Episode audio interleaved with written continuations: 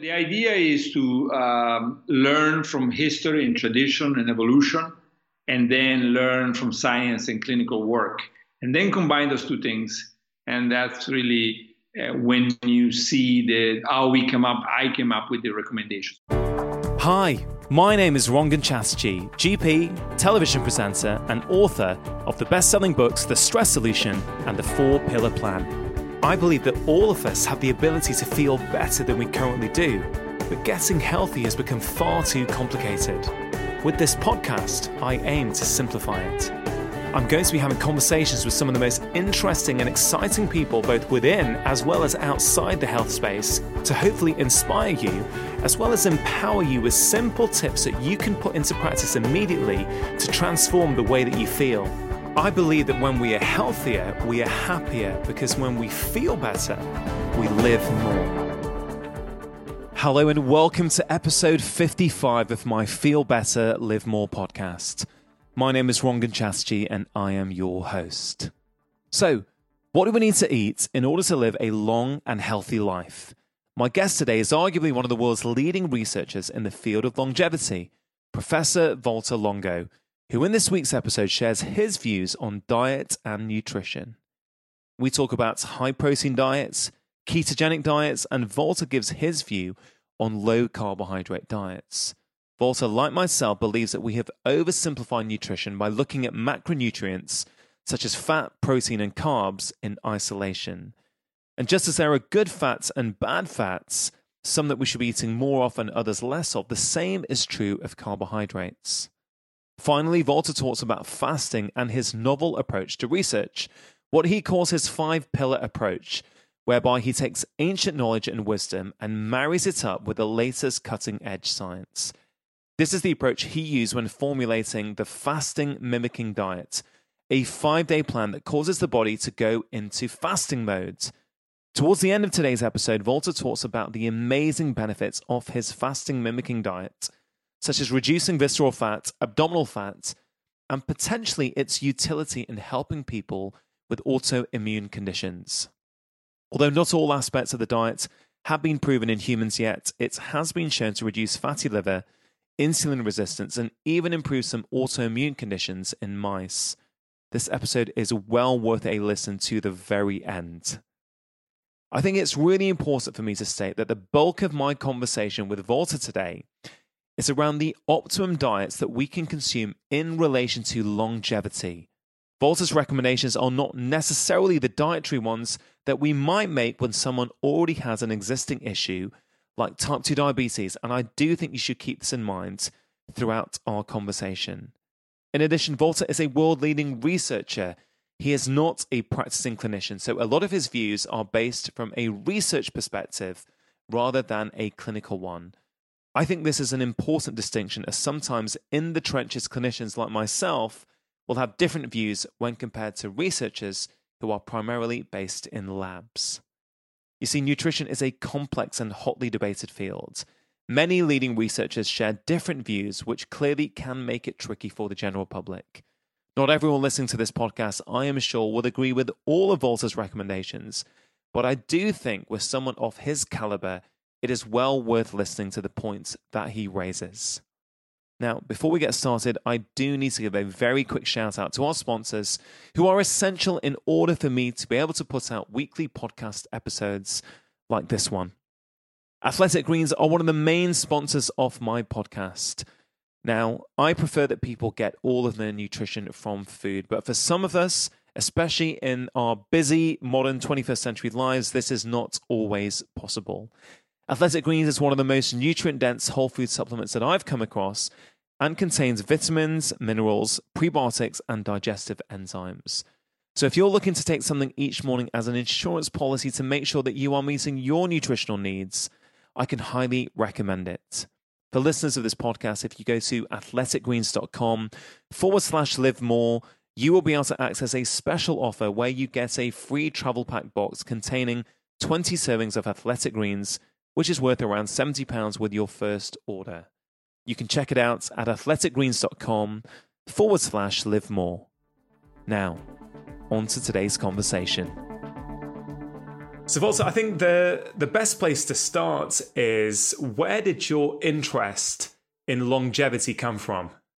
The interest, uh, I think, it was always something that I had in the back of my mind, and um, and I was uh, 19, um, and I was at in Texas, University of North Texas, studying music, and um, you know, for for some reasons, uh, different reasons, I uh, didn't want to continue uh, with music, and um, and so uh, I immediately said I want to study aging, and I want to um, and I want to study biochemistry to get to aging. So so I switched from music, from jazz performance to biochemistry, and it was a little tough at the beginning, but uh, but then uh, but then I I managed. Yeah. Oh, fantastic! Well, I think that's something we both share. I'm also a very, very keen musician, and I am well aware from uh, listening to some of the podcasts that you've been on previously that you also have a, a love of music. In fact, what really interests me in your book, um, on page 10, in fact, it says, as an example of how my music training informed my scientific inquiry, here's one of my favorite analogies.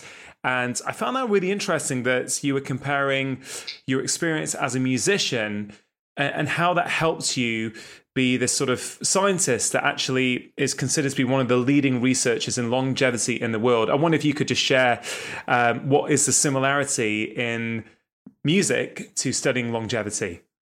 Yeah, so uh, I think that um, the um, the music, the composition, for example, it's a very good uh, training to have because when you're composing something, that's something that I mentioned in the book uh, you're really forced to say, let me go into territories that nobody has, has quite gone into this way, right? So you're already starting by saying, I want to discover something new. I want to be in a, in a place that uh, hasn't been explored before.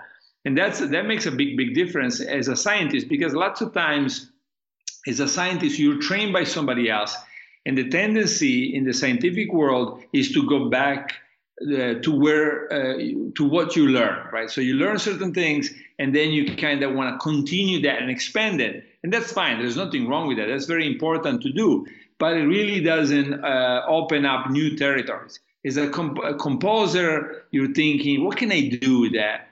um, hasn't been done before. Well, where can I go here that hasn't been uh, explored before? So that makes a, a, a, big, big difference. And I think also the, just the, the music. Um, I didn't talk about that so much in the book, but but we know that the brain development uh, is is uh, affected by the training, the musical training, and so certainly the brain functions a little bit differently in, in those that have been uh, uh, trained to be musicians, especially starting at early age.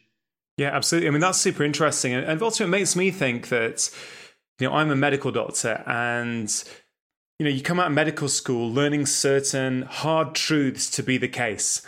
And, you know, often we find that as we go through our career that we're basing everything upon the fact that everything we learned at medical school was correct. And sometimes you actually, that can be limiting in terms of um, you know when you think what might be possible. So you almost have to unlearn a little bit before you can move forward. And i guess you're saying that in a similar way that actually sometimes particularly to make some really profound new breakthroughs in aging or anti-aging science you maybe have to think about things in a slightly different way um, so before we get into the nuts and bolts of your research i guess it would be helpful to explain to the people listening you know what exactly is aging aging um, refers to the time dependent uh, uh, increase in dysfunction and um, and usually in most organisms is associated with a exponential uh, increase in mortality. Uh, so that's uh, um, that's aging, and that's a way you can uh, assess aging is by looking at mortality rates, you know, age-specific mortality rates. So, so what's the chance at any given time that some that an organism will die? Uh, and and of course, this increases very rapidly as you uh, as you get up in, in age. But essentially, at the um, aging, by the way, is a somewhat of a limited word uh, because aging can be both positive and negative. we we always think of aging as a negative things, but uh, lots of things when they age get better, like a violin, for example, and uh, and wine can get better with aging, and, and lots of different things. Senescence is a better word, and senescence is a more ter- technical term that really um, uh, it, it is describing uh, the, the the time, but also the dysfunction, something getting worse if it's becoming senescent uh, yeah. so, so aging for humans in itself is not necessarily something that we should be afraid of. Is that, is that fair to say? Yeah, absolutely. Uh, I mean, now we know, for example, uh, I mean, in the book I talk about uh, marathon runners, they seem to be in their 30s, right? Uh, they, I mean, not the runners, but the winners of the, of the major marathons. And um, now we know people that are older are happier I mean, lots of things that we, we didn't imagine uh, just a few decades ago. So yeah, there is a lots of things to look forward actually in uh, in uh, be, becoming older, and uh, I mean there's lots of things that you don't want to look forward for, but uh, but there are uh, several that are actually positive and they get better with age, and the happiness seems to be one of them. Yeah, sure. Well, as a society, um, whether it's you know here in the UK. I know you're currently speaking to me from Italy, although you spend a lot of time in America in Los Angeles. You know, what are we doing wrong societally, or what are we doing that undermines longevity and undermines the aging process? So, you know, are, are there some core things that wherever you go all over the world that human beings are perhaps not doing in the best way that they could to support their longevity? Yeah, so we, we're now getting very, very far uh, from the ideal uh, decision to, to live long and healthy. Uh, for example, in the United States, you have 72% of people that are overweight or obese. So almost everybody is doing lots of things wrong. And, um, and obviously, we're not meant to be uh, uh, obese uh, and or overweight all year long. Um, back in in tens of thousands of years ago, uh, we were um, uh, in many cases supposed to gain some weight, maybe during the summer, and then lose that weight uh, in, during the winter. And now we just gain the weight and keep gaining, gaining, gaining, gaining. So immediately, it's very obvious that 72% in the United States and maybe 50% of so or so of Europeans are getting to this very faraway place in terms of the way and the amount we eat. And this is just the amount. Then you get into uh, what you eat, and uh, and that gets even worse, right? So it's not just the weight, but it's also the um, the ingredients of the food. You know, so for example, animal proteins were now shown to be regulating pro-aging pathways, meaning the genes that regulate aging. The function of these genes or the proteins uh, generated by these genes is accelerated. And uh, so basically, if you have a high protein diet, you have uh, these pro aging genes uh, uh being uh, more active, and so you age more quickly. Um, so, yeah, the quantity, the type, um, we're, we're very, very far from where the ideal would be. And another thing, of course, is, as I mentioned earlier, the fasting. So, certain things we used to do all the time uh, we don't do anymore ever. Uh, many of our patients, uh, they've never gone more than, let's say, 12 hours or so, or maybe just a little bit longer than that without uh, having lots of food. And, uh, and we're paying the price, and, and the, the results are, are fairly obvious. I, I don't need to list them. You know. No, sure. Well, I mean, there's so much I want to pick up on. Uh, you mentioned protein there, which I think is a big topic we can talk about. You mentioned fasting. You mentioned eating too much. I mean, we will cover all of these things. Um, one thing I think it's it's if we start with fasting, I guess, because you know it would be great if you could explain it, you know, a little bit about your protocol. Because I, my understanding from from what I've read of the book is that there are some certain good you know principles by which we should try and live our life day in day out which is going to help slow down the aging process but there's also the specific um, five day fasting periods, this fasting mimicking diet is what you've called it, that we, we, we maybe can do two or three times a year. And I wonder if you could just expand and actually clarify uh, what the difference is and what benefits people can gain if they do that. Yeah, so the, the idea is to um, learn from history and tradition and evolution, and then learn from science and clinical work, and then combine those two things. And that's really when you see the, the, the, how we come up with, I came up with the recommendation. So, for example, the word fasting doesn't really mean anything. It's really it's very similar to say eating. Uh, what does it mean? Uh, eating nothing. It could be something very good, very much, very little, etc. And uh, um, so fasting um, is likely to cause as much problems as it causes solutions unless you know exactly what we're talking about and how to use it and and probably unless you have some type of medical professional whether it was a dietitian or a medical doctor uh, at some point guiding you in the right direction. So, for example, 12 hours of, of not eating, no, no food, and 12 hours of eating, that's very good. Right? There is really very little data uh, suggesting that, let's say, you start 8 a.m., you end 8 p.m., and that's it. You don't eat anything until 8 a.m. the day after. There's very little data suggesting that that's not an excellent choice.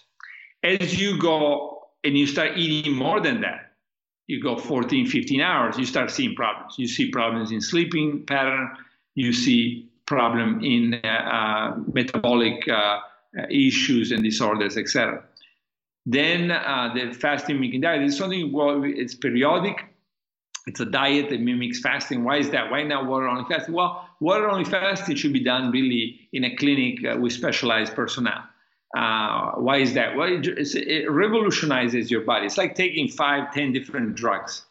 Uh, you don't want to do that uh, on your own. You don't want to go to the pharmacy say, "Give me a bunch of drugs. I'll, I'll, just take them." And that's and that's how it's very similar to to just say, "I'm just going to fast for five days now or seven days." Uh, lots of people will be fine. Lots of people are going to get in trouble. So uh, the fasting mimicking diet is really there to uh, to simulate fasting, allow people not to eat a lot, but to eat enough and uh, and get the same or very similar effects as you would if you did the water only fasting. And um, and how often you do that? Well, it depends, right? So if you are somebody who's obese and has high cholesterol, high blood pressure, maybe once a month. You, if you are somebody that is an athlete, a 35 year old athlete, and has a pescatarian diet, an ideal um, you know, lots of vegetables, uh, sort of a, a, perfect longevity diet, then you might only need to do the fasting mimicking diet a couple times a year. So when you say fasting mimicking diet, is this the five day program that you outline? Uh, well, in, in, your research, but also in your book, Your Longevity Diet. It, when you say fasting mimicking diet, are you talking about that five day protocol? Yes, I'm talking about the five day program, the, the one we tested clinically. The one is also available in the UK uh, under the name Prolon. And, um, you know, I don't benefit uh, financially from it, uh, but uh, but there are companies that, that benefit financially, and, and um, um, you know, at least my part, all of it goes to back to uh, charity and, uh, and research. Um, and but but I think it's it's important to uh, to standardize it you're a medical doctor. I think you know what I mean when when you start improvise. People love everything to be free. Now they, they want everything to be free, and, and but but sometimes it's better to say you know invest two or three hundred pounds a year into something that is safe for you, is highly tested. Then you know try to do it the, the free way, and then uh, and then getting hurt because uh, a you might not have had the right screening or b maybe your blood pressure gets to too low levels your blood glucose gets to levels that are too low et cetera et cetera so uh, you uh, we made the mistake of you know trying to make everything free at the beginning we saw lots of problems and then we basically said let's stop that because uh, um, our uh, wish to to to help people is going to end up hurting people. Much better to do it with the Prolon FFD, FMD. Hopefully, at some point, you know, this will be reimbursed, uh, but right now it's not, and and we understand that um, that uh, not everybody can afford it. Yeah, sure. Uh, Valter, I, I, very much appreciate all the time and effort, you know, of at least 30 years you have put into research to try and advance this field and help you know people like me and and you know hundreds of thousands of people around the world live longer and, and healthier lives, and I think it's it's just worth acknowledging you for that. Um, so much I want to talk to you about. I think the next place to go for me would be, you know, you're the first scientist I have come across who talks about these five pillars. And I find it really striking because you've touched on it a little bit already in this conversation, but you know, we want to take a bit of ancient knowledge and intuition and marry it up with the later science. But you take this a little step further, don't you? You talk about five pillars by which you will assess all science and all recommendations before you feel comfortable making that recommendation. And what if you could just tell us what those five pillars are and why you think they're so important? Yes.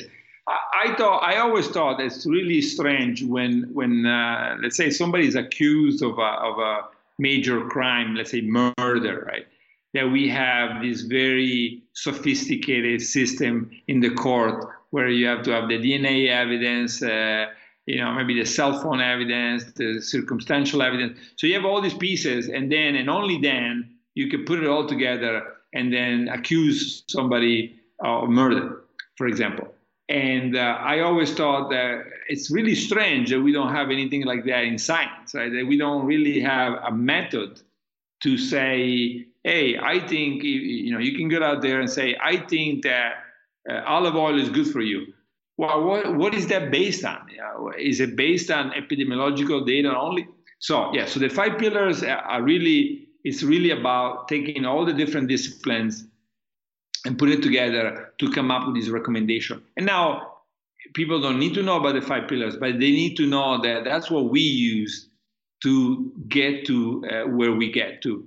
Uh, and one of them is, is, as I just mentioned, epidemiological studies. So what happens to if you take 100,000 people or a million people and you compare it to, let's say, 100,000 people that eat lots of proteins and, and 100,000 people that eat very low protein, uh, how do they compare? And how do they compare at different ages?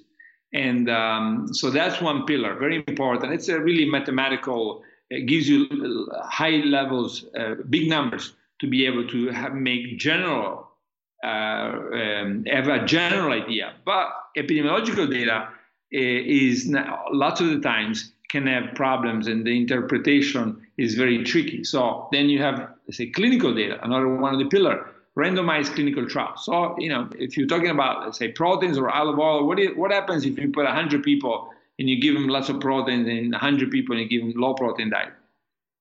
So you can actually have, uh, you can um, test the effect of that change in dietary composition on in, in a randomized way. So this is really the gold standard, and uh, but it's not always easy to do this for let's say an overall uh, dietary pattern.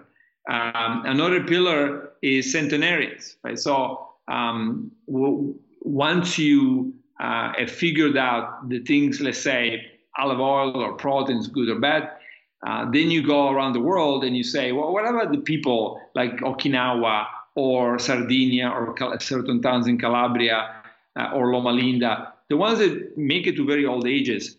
Do they have high protein? They have low protein. Well, turns out that they have a low protein diet, not surprisingly. And um, and then another pillar yet is basic science focus on longevity.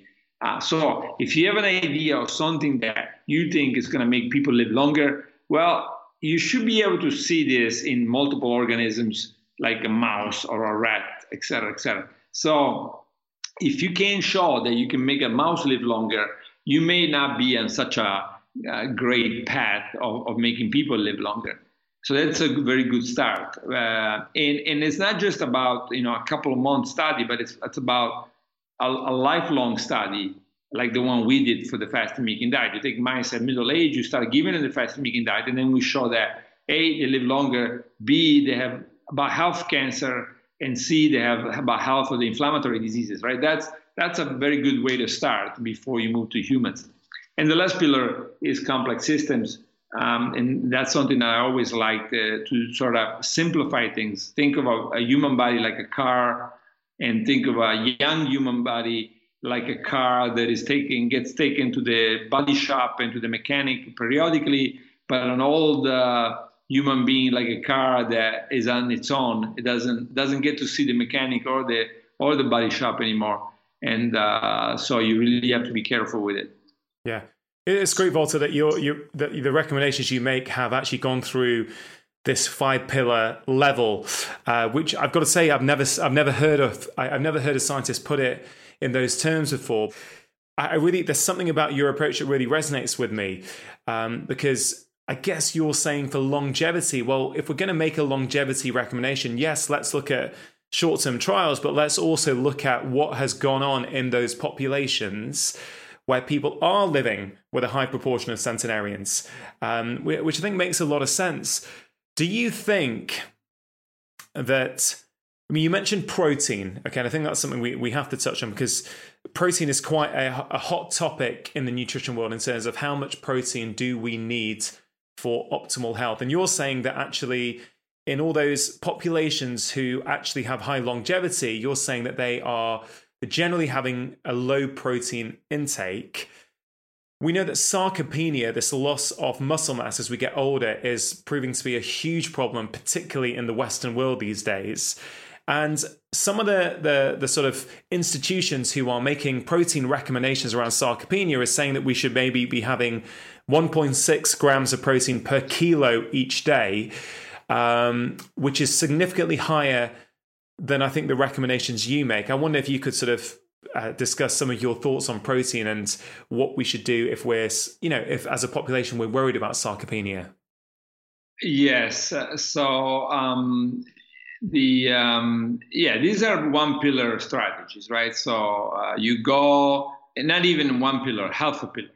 Why is it a half a pillar strategy? The 1.6 grams uh, to avoid sarcopenia. Because first of all, uh, the sarcopenia, uh, unless there is some major disease like cancer, is only you're only going to see it in say 65 and 70 year olds and after, right? And and uh, it, it, and it's really important, for example, with the protein, to look at the data, right? So first of all, most studies and most medical associations are showing 0.8 grams per kilogram of body weight uh, per day to be sufficient, if not more than sufficient, right? There is no evidence that if you go higher than that, you're gonna prevent anything. Uh, now there is some evidence, and geriatricians have gotten together uh, and and have proposed that maybe one gram per kilogram body weight. So let's say that you weigh, um, you know, 75 uh, kilograms, and and theoretically um, you'll have 75 grams of protein per day um, to to uh, be if you're 70 75 80 year old. And, and, that's probably not a bad as i mentioned in the book it's probably not a bad idea. But um, um, i think uh, if you look uh, for younger people um, all the data is negative meaning let's go through the pillars. If you do a, a, a randomized clinical uh, study as has been done and you give people high protein diet their igf-1 goes sky high right and uh, so IGF-1 is, is insulin-like growth factor 1. It's a pro-cancer marker, potentially a risk factor. So probably not such a good idea. Another thing that we know from a high-protein diet is leucine. I mean, um, uh, the leucine controls TOR, and TOR is another one of the very well-established aging accelerators, right? So now you're going to have high TOR, high IGF-1 all the time. So these are are pushing your body to, to go, go, go, go in an aging and growth and aging uh, direction.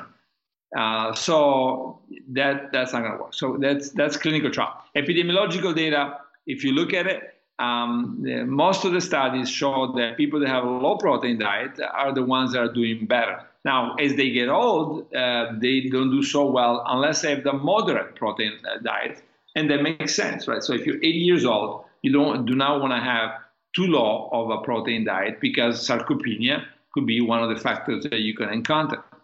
Um, so the, the, centenarians, you know, the, the, most of them have a low protein diet. The epidemiology, low protein. The clinical studies are suggesting that high protein is uh, detrimental. And let's take the last one: basic research, um, fo- uh, focus on longevity. Guess what happens when you give a mouse high protein diet? They die early, right? they die early and develop all kinds of diseases, right? So, so all the pillars suggest that uh, that uh, you know low but sufficient protein diet is by far the best, and then a, a little bit of a com- complication is as you get to 75, 70, 75, 80 years of age, you have to increase the protein intake, but also not just the protein, the carbohydrate, the fats.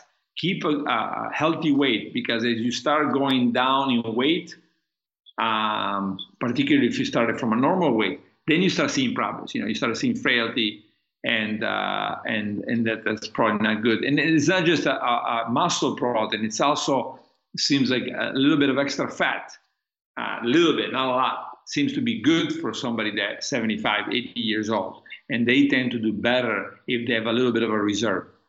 Yeah. So so you're you're recommending, I guess, that maybe this obsession with protein is um, you know certainly overplayed potentially. And you're saying that actually for the majority of us certainly in middle age for young age middle age and sort of early old age let's say uh, will benefit from having a low protein intake. But potentially when we hit 75 or 80 you know we may benefit from starting to increase our protein intake. And i think that's i think that's a good message for people listening to this if they have you know, if they are elderly or they've got elderly parents or elderly relatives uh, or elderly friends, I think it is important. And I see this a lot as a doctor that uh, often, um, you know, as patients get older, they're not eating enough. They're not eating enough, full stop, including not eating enough protein.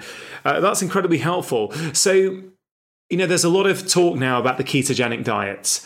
What are your thoughts on the ketogenic diet? Yeah, so first of all, uh, we need to uh, also uh, understand what we say and what people do when they hear ketogenic diet, right? Some people might think of ketogenic diet as high fat, low, relatively low protein, but most people out there are going to understand it to be high fat, high protein, low carb, right? That's how most people uh, will view the ketogenic diet. That's a reality, right? So when we go out there and preach ketogenic diet, most people are going to have lots of animal fat, lots of animal protein, low carbohydrate, and so very little pasta, very little bread, et cetera, et cetera. And um, so what happens there? Well, it happens first of all, if you look at the epidemiology, you see that people that have a high fat, high protein diet, they die earlier, they have more cardiovascular disease, they have more cancer. They have all more of all almost every type of problem, or, or certainly lots of problem. Uh, if you look at the centenarians, none of them have a ketogenic diet. If you look at the ones that have record longevity, um, they, you really don't see ketogenic diets there. Um, if you look at mice, um, I think the, the positive results you see when you have a high fat, low uh, protein, uh, and low carb, and then you see some benefit, but not very much.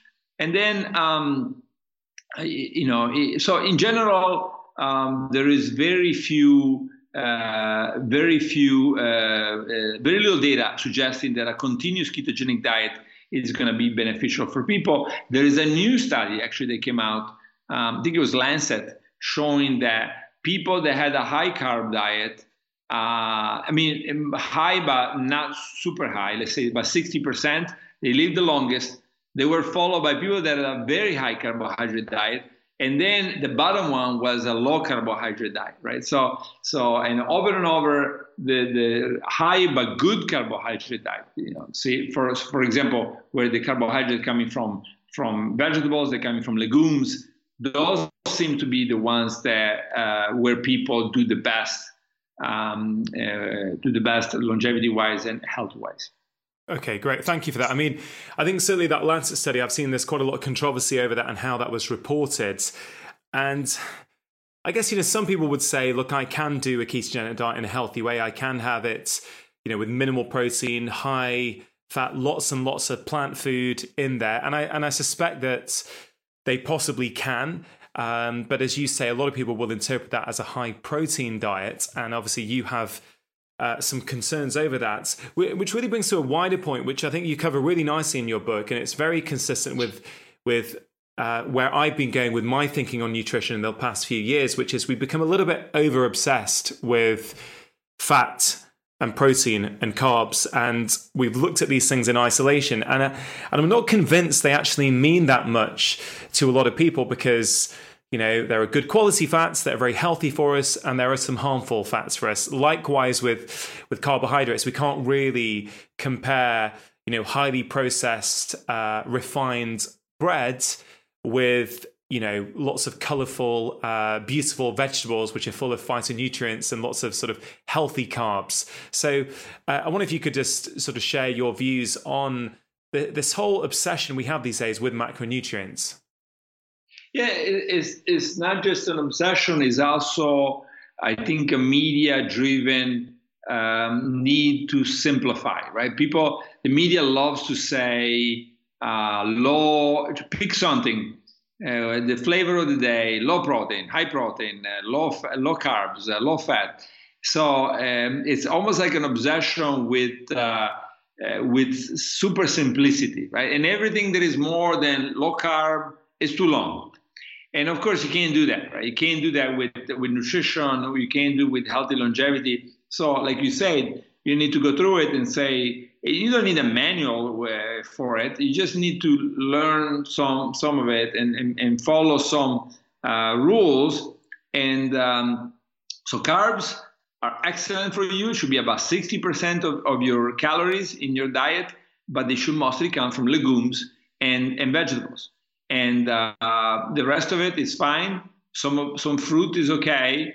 Uh, some starches are okay. You know, for example, um, pasta or bread or, or, rice, that's perfectly fine if you keep, let's say, about 50, 60, 70 grams a day.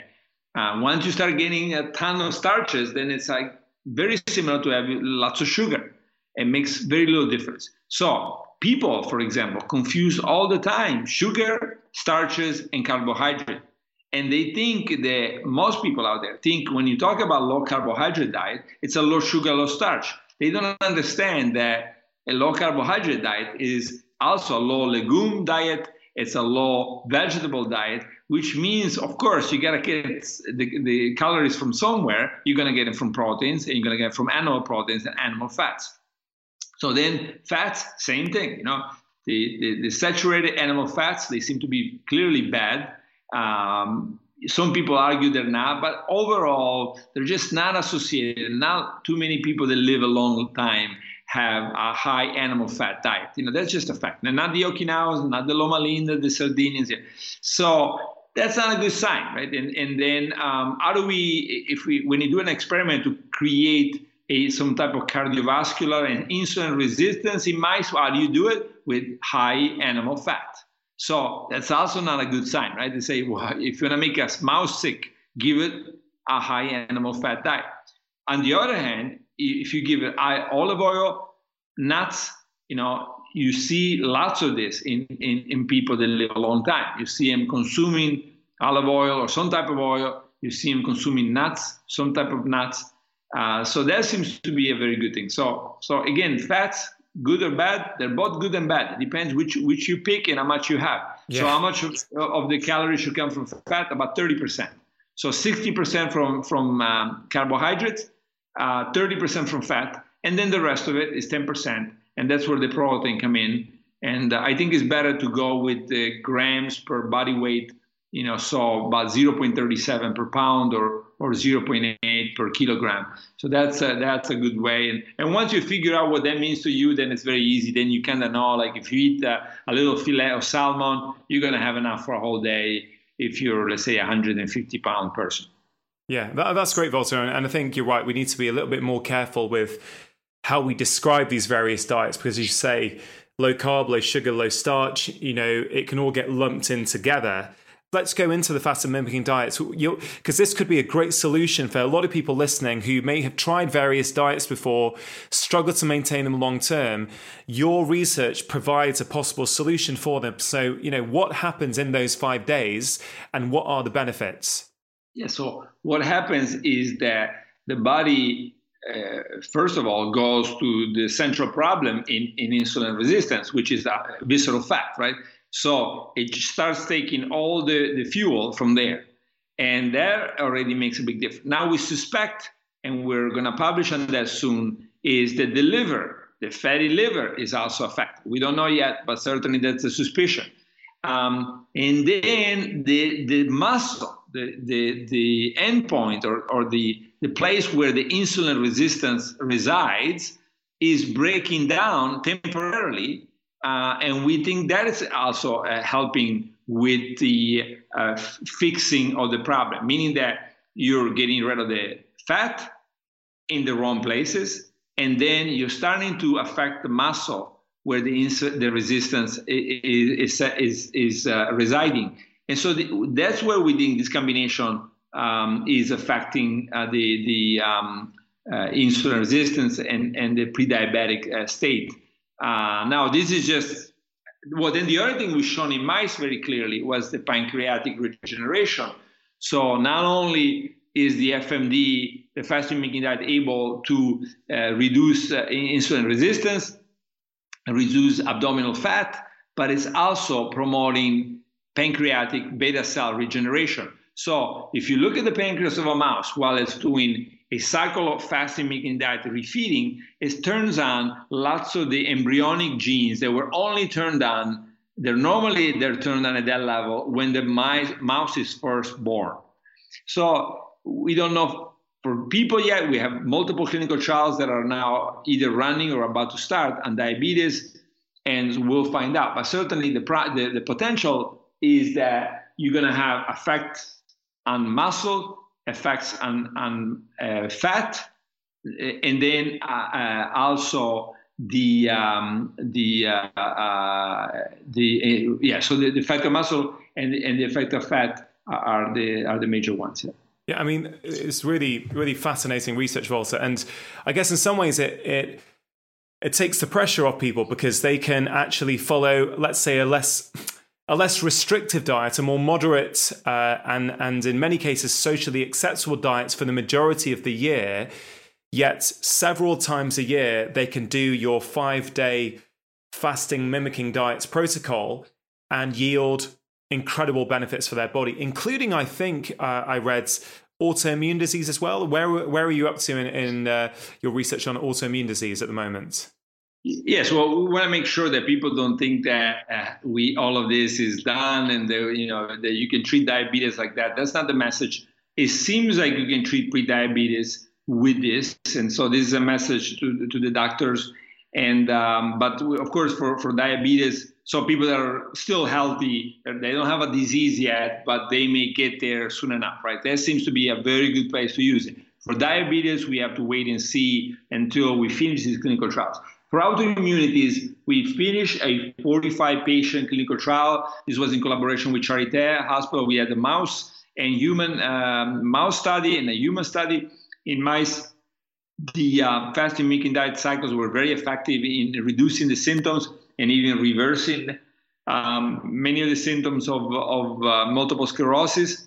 And uh, in people, um, the patient reported having a much better quality of life and um, so it looks promising. This was a single cycle of a fasting mimicking diet. So now we're starting a, uh, uh, in Italy, we're starting a, a 10 hospital, a multi-center trial on multiple sclerosis, where the patients are going to do seven days of the fasting mimicking diet every two months. And uh, yeah, we'll, we'll, wait and see. This randomized, uh, well, first feasibility, and then it turns into a randomized trial. Uh, but of course, we're running um, uh, another one on Crohn's and colitis, another autoimmune disorder, and um, and that's to probably be both the U.S. and and Europe. Um, and then we have lots of uh, proposals, for example, for type 1 diabetes, uh, for rheumatoid arthritis, um, uh, et cetera, et cetera. So I, I, think soon enough we will be testing many different autoimmune disorders. Valter, one of your, your recommendations when people are not doing the fasting mimicking diet is that they have a 12 hour fast in every 24 hours. It's the same recommendation I make in my book and the work that I do with people because I think uh, there are so many uh, benefits that we can see, including. Um, you know, including the promotion of autophagy, that sort of housekeeping process that occurs in cells uh, to mop up a lot of the debris. Is your when you when you do your five day protocol, the benefits, some of the benefits must come from autophagy, but what else is going on there to give such potential widespread benefits? Yes, so uh, we don't know yet uh, the, the mechanisms. We know them at the cellular level, so we know that, uh, for example, as I was mentioning earlier about the pancreas, that you break down, you reduce the beta cells making insulin temporarily during the fasting mimicking diet. You turn on the stem cells, and then when you uh, refeed normally, the stem cells give rise to new uh, insulin producing beta cells.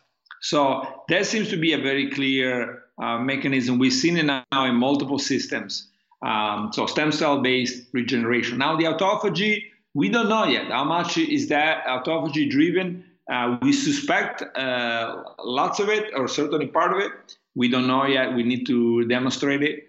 Uh, but uh, that's certainly something that we're very, very interested in uh, the, the, the, intracellular breakdown. You also mentioned that um, the, the fasting mimicking diets may help to regenerate stem cells. And I wonder if you could, first of all, explain to the listeners what are stem cells and then what has your research shown so far in terms of the ability to regenerate these stem cells? So, stem cells are cells that have the, the ability uh, to generate lots of different cells. For example, the pluripotent stem cells can generate many different type of cells. And uh, in most organs, lots of organs have their own um, pluripotent stem cells. And um, so basically, the, the reason why fasting does what it does with stem cells is very simple. And so let's say you take, let's say that you uh, start stop eating right now, and uh, and you just drink water for two months, and uh, and then we talk again, and you look at, in two months from now, you look gonna look like a skeleton, right?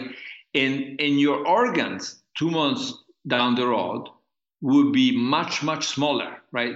Uh, certain some of them, right? Liver, your liver will be smaller, even your lungs will be smaller, and your muscle mass will be smaller, right? So now imagine that you then start eating again, right? So you're gonna re-expand, and that's really the power of fasting. Of course, I'm I'm making this uh, much more drastic and, and, and dramatic that than than it is when you only do five days. But let's say that you go to the limit um, and then you come back. Well, to come back from that very anorexic, uh, uh, you know, very thin person that you will become, you have to rebuild, maybe double in, in weight, right? You may, how much you weigh right now? Uh, I weigh about 95 kilos or so. Yeah, 95 kilos. So in two months from now, you probably are going to weigh about 50 kilos, right? So, so yeah, now imagine having to go from 50 kilos back to 95. Now think of all the stem cells that have to be activated and turn on and build your, your satellite cells in the muscle, build muscle, and your uh, hepatocytes, you know, uh, uh cells in, the liver that give rise to, to hepatocytes, and cells in the uh, hematopoietic system, the, the LTHSCs, hematopoietic stem cells, the cells in the nervous system, even, right? We've shown that even those are, are there's going to be partial regeneration. So, and then all of a sudden, maybe within two or three weeks from that moment, you'll be back to 95 pounds, maybe 95 kilos. Maybe it'll take a little bit longer, but certainly. And now, when you get to back to 95 kilos, half of you is brand new, right? So, so it's just amazing. It's a such simple concept, but half of you is now completely young, right? So just you just being generated that health has been just generated in the past two or three weeks. That, that's incredible to think about that. Yeah. So that is the power. Of course, mismanaged. I mean, we don't want to do that, uh, and this is why we really have to be very careful with the fasting mimicking diet. So the, lots of people say, "Why don't you make it more extreme? Why don't you do this?" And we say, well, our first purpose is no, do no harm, right? So people are gonna live long life. I, I, I never want to take that away from from anybody, right? Not even one in a million. So so first you have to say, is everybody gonna be not affected in a negative way? And it's not easy. And sometimes you have to make it less powerful than it could be because you don't want to hurt anybody. So, so for example, there is carbohydrate in the fasting mimicking diet. It's not a high carbohydrate diet, but it's you know there is enough carbohydrate there to make sure that you get into a ketogenic mode but i don't push you to the limit i don't push you to those two months that i just mentioned why because i don't know i don't know if you did that forget the two months but even if you did the 10 days of water only fasting and you do it 30 times isn't it possible that something goes wrong right yeah it is possible so this is why it's extremely powerful but with all the extremely powerful things they can work against you if you're not very careful.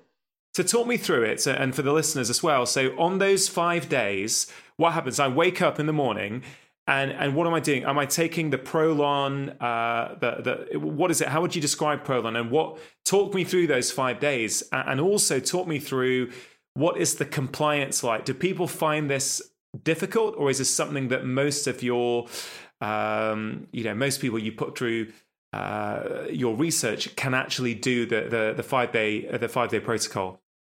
So the, the diet is um, it's got let's say uh, lots of nuts in it, different type of nuts, uh, almond, uh, walnuts, uh, macadamia nuts, etc., etc. Yeah, and then there's, there's lots of vegetables. so it's a vegan diet. It's a, it's a, I think 100% vegan now and um, and and then has um, some vegetable chips um, and um, and other things. Uh, for example, supplements, some some omega, uh, some micronutrients that we feel are important to prevent uh, uh problems.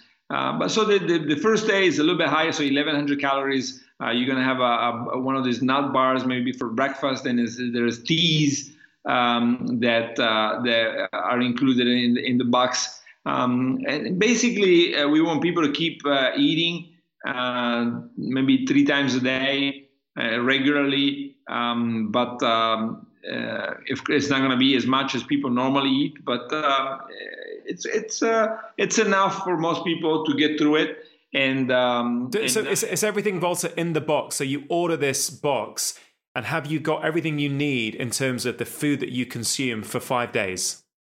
Yes, you have everything in the box and that's also good, you know, because of course you don't have to go out and buy anything for five days, and uh, and people don't always realize that you also save for from not eat, buying anything for five days. Uh, so that helps a little bit with the, with the cost, and um, or it helps a lot with the cost. And uh, yeah, so it's it's uh, it's really everything is in there, and uh, you consume uh, the higher calorie day one, then it goes down to about 800 calories on day two, three, four, five um, and then you have um, a little bit of a about 24 hours of transition uh, uh, moment where you return to your normal diet. And this is to allow your gut to start uh, rebuilding uh, before you put lots of pressure on the intestine with, let's say, a steak or or something like it, or even just high sugar diet. You know, this they can put a lot of pressure on the on the intestine. Uh, and do people, you know, can people do this whilst they're working, for example, or would you recommend they start doing this at a weekend or when they've got sort of four or five days off? Yes, people can do it. Uh, uh, I mean, not everybody can do it at work. It depends what kind of work, what kind of job you have. And so we always, um, you know, ask people to be careful. Um, so if you're a construction worker, that's probably not such a good idea um, find, um, especially the first and second time before you, you sort of know how it affects you, find five days where you're on vacation. Uh, that's probably a, a, be- a, better way to do it. Uh, but then eventually, um, again, if you're not operating machinery, etc., you can do it on most jobs. Uh, being careful uh, and and uh, that uh, you don't, for example, if somebody starts running very fast, you can pass out, right? Because yeah. your body essentially is switching, is relying on, on uh, the gluconeogenesis, so the liver making glucose, um, and uh, and so you can get to uh, that sprint can can make your blood sugar uh, too low, and and you can pass out. This is why people should really respect the fact that it's a moment where you need to lay back. You can walk, you can do lots of things, but don't don't don't do exercise and don't try to do anything strenuous, like uh, even in a, in a job situation. Valter, you mentioned some of the long-term benefits of this in terms of your, um, you know, insulin resistance, maybe the visceral fat in your body, stem cell regeneration potentially, uh, blood sugar, you know, sort of uh, harmful cholesterol being reduced, all these kind of things. But in the short term, what do people feel? Do they, you know, is it the sort of thing where within a few days of doing it, people can actually feel better, get more energy, have a bit more vitality for life, these kind of things as well? Yes, lots of people uh, say, for example, the skin looks better, uh, they can remember things better. And many of these things we're testing now. We're not claiming that this is the the effect. Uh, uh, in mice, it is right. The mice have a, a much better, improved uh, cognitive performance. They seem to be sharper. They seem to be learning better and um, and this is being demonstrated in mice, but it's not been demonstrated in people. Um, so, but overall wellness is is is much much better, uh, at least in the reports that people uh, give us. And um, and and you hear lots of stories of, for example, inflammation. Well, we we showed in the trial that people that had systemic inflammation, high C-reactive protein, this in most cases returned to normal. And so it makes sense that we is this from one cycle of your five day protocol? It returns back to normal. Three cycles. Three yeah. cycles, and, and I think that's a wider point, Valter. Is how often should people be doing this, or what would you recommend currently? And does it depend on their age, and does it depend on what conditions they may already have been diagnosed with? Yeah, so depends on age for sure, because after 70, you shouldn't do it unless you have a geriatrician that, that basically says, no, you're fine, you can still do it, and you can have benefits for it.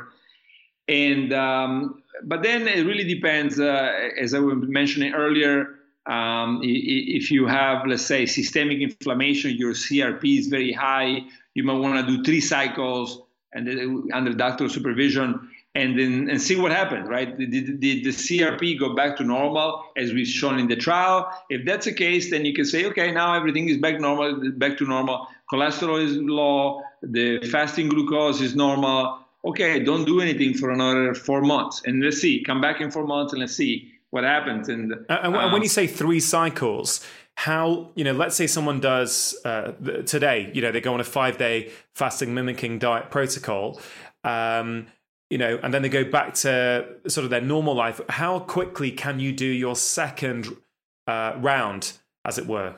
Yeah, in the trial, we've done it once a month, right? So five days on the FMD, and then let's say 25, 26 days in between, and then they do it again, and they, they do it for three cycles. But again, the three cycles should be used if you're trying to achieve a change, right? So let's say your patient is pre-diabetic, you you really see or metabolic has metabolic syndrome you see multiple problems and it, it, might not be a bad idea to say let's do three cycles and let's see if things go back to normal. If they do then again let's put you on, on a so three cycles once a month uh, for three months then wait a week and then do the test again. If everything uh, goes back to normal then great then you can move it maybe to once every four months and see if that's enough and if it's not enough, uh, maybe they have to do it more more frequently. And of course, lots of the times that depends on uh, what they do in between, right? So if they have a terrible diet, they don't exercise, they might need to do it once every two months, and uh, and some people might even need to do it once a month. And for someone, for someone, I guess, I guess, I mean, this is self-reported, but someone, I guess, like myself, who I you know, I, I, I, would certainly consider myself to be pretty healthy, uh, with a with a very healthy lifestyle by and large. Um, how often would you recommend someone like myself might do the fasting mimicking diet protocol? Once a year, twice a year, something like that? I would say you're young, you're healthy, you have, a, a, I assume, a good diet, you exercise. Yeah, absolutely. I would say you need to do it, and this is always something that I underline. You do it when you need to do it in your case, you probably need to do it once a year. Yeah. Just to uh, not get too far away from this need to periodically have a moment of uh, where the body can get rid of lots of the, the junk that has been carrying with it. Well, so I try and leave people at the end of this podcast um, with some lifestyle tips, some you know, some tips that are really going to inspire people and hopefully ins- you know, empower them to feel that they have got a lot of control over what happens to them as they age. Of course, people can do your fasting mimicking diet, but I just wonder if we could just finish off with maybe four four tips is what I usually ask for. Four tips um, that really summarize some of the top things that people can do to optimize their longevity, whether that's to do with food, movement, sleep, relaxation, whatever. Uh, have you got some top tips for the people listening to this podcast? Yeah. So I would say definitely a mostly pescatarian diet uh, based on the food that where your ancestors come from. Uh, so different people are going to pick different ingredients uh, to get there. Uh, 12 hours a day fasting, 12 hours a day or of feeding. Uh, and then if you are uh, overweight or obese, go from five, six meals a day or whatever you eat right now to two meals a day plus a snack, either breakfast and lunch or breakfast and dinner, and then have a snack for your third meal. Um, and then I would say 150 minutes a week of exercise. Um, and uh, that seems to be uh, pretty close to optimizing health. Valter, thank you. Those are some fantastic tips. Hopefully, people will feel inspired that you are one of the leading voices in longevity and you are giving them some uh, very credible advice at the end there, which hopefully most of us can try and follow aspects of that in our own life.